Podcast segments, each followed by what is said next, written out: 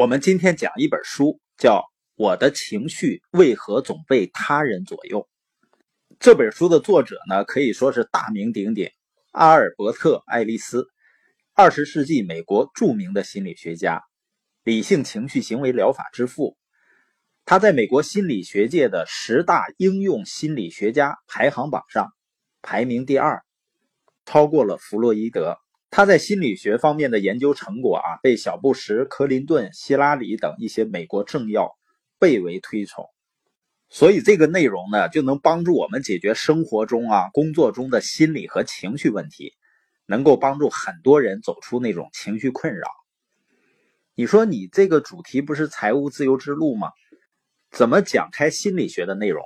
实际上呢，我发现很多人在追求财务自由的路上呢，壮烈牺牲。不是因为实现财务自由的事儿多么难做，而是绝大多数都死在哪儿呢？死在情绪上。换句话说呢，如果一个人真正能够开始学会控制自己的情绪，他也就开始学会领导他人，开始学会控制金钱了。爱丽丝呢，她剖析了人的四种极端的不良情绪真正形成的原因和解决方案。那人呢？每个人实际上都会有情绪波动的，但是当情绪开始严重到影响到我们的生活、工作，甚至影响到自己健康的时候，那就一定要重视起来了。一般呢，非理性的不良情绪啊有四种。第一个呢，就是过分的烦躁，比如感到特别的紧张啊、焦虑啊、担惊受怕的，像有的人呢。要去工作面试的时候，就会极度的紧张，或者呢，看到自己特别反感的领导啊，心里就特别烦躁。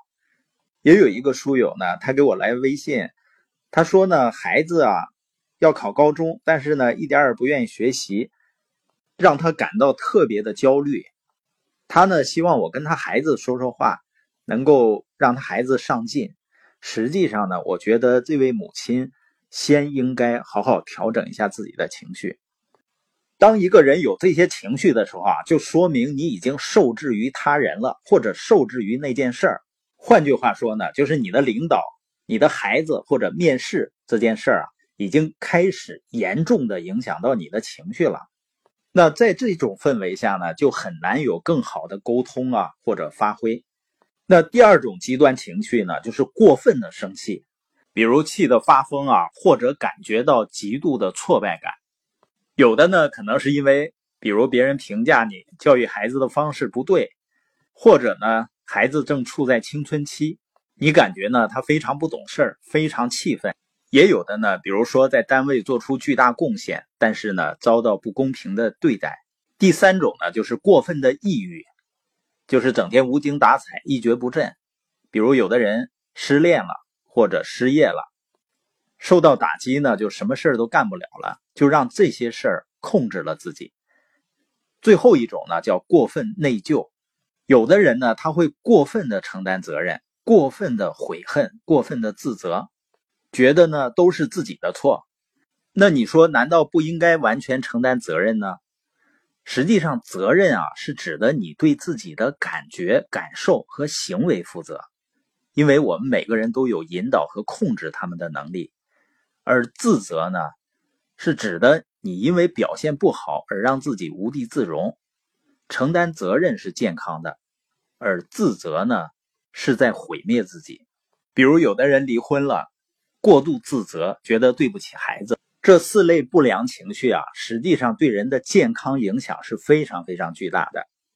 医疗机构啊，曾经做过一个统计。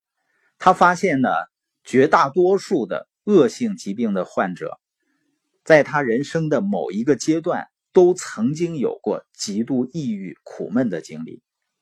包括前两天呢，我看了电视上的一个画面，那个电视好像叫什么《妈妈咪呀》，就是呃母亲唱歌的那么一个节目，表演的那么一个节目。那其中的一个妈妈呢，是满头白发。他一头白发呢，是在他应该不到四十岁的时候，他的儿子出了车祸，一夜之间，他的头发全都白了。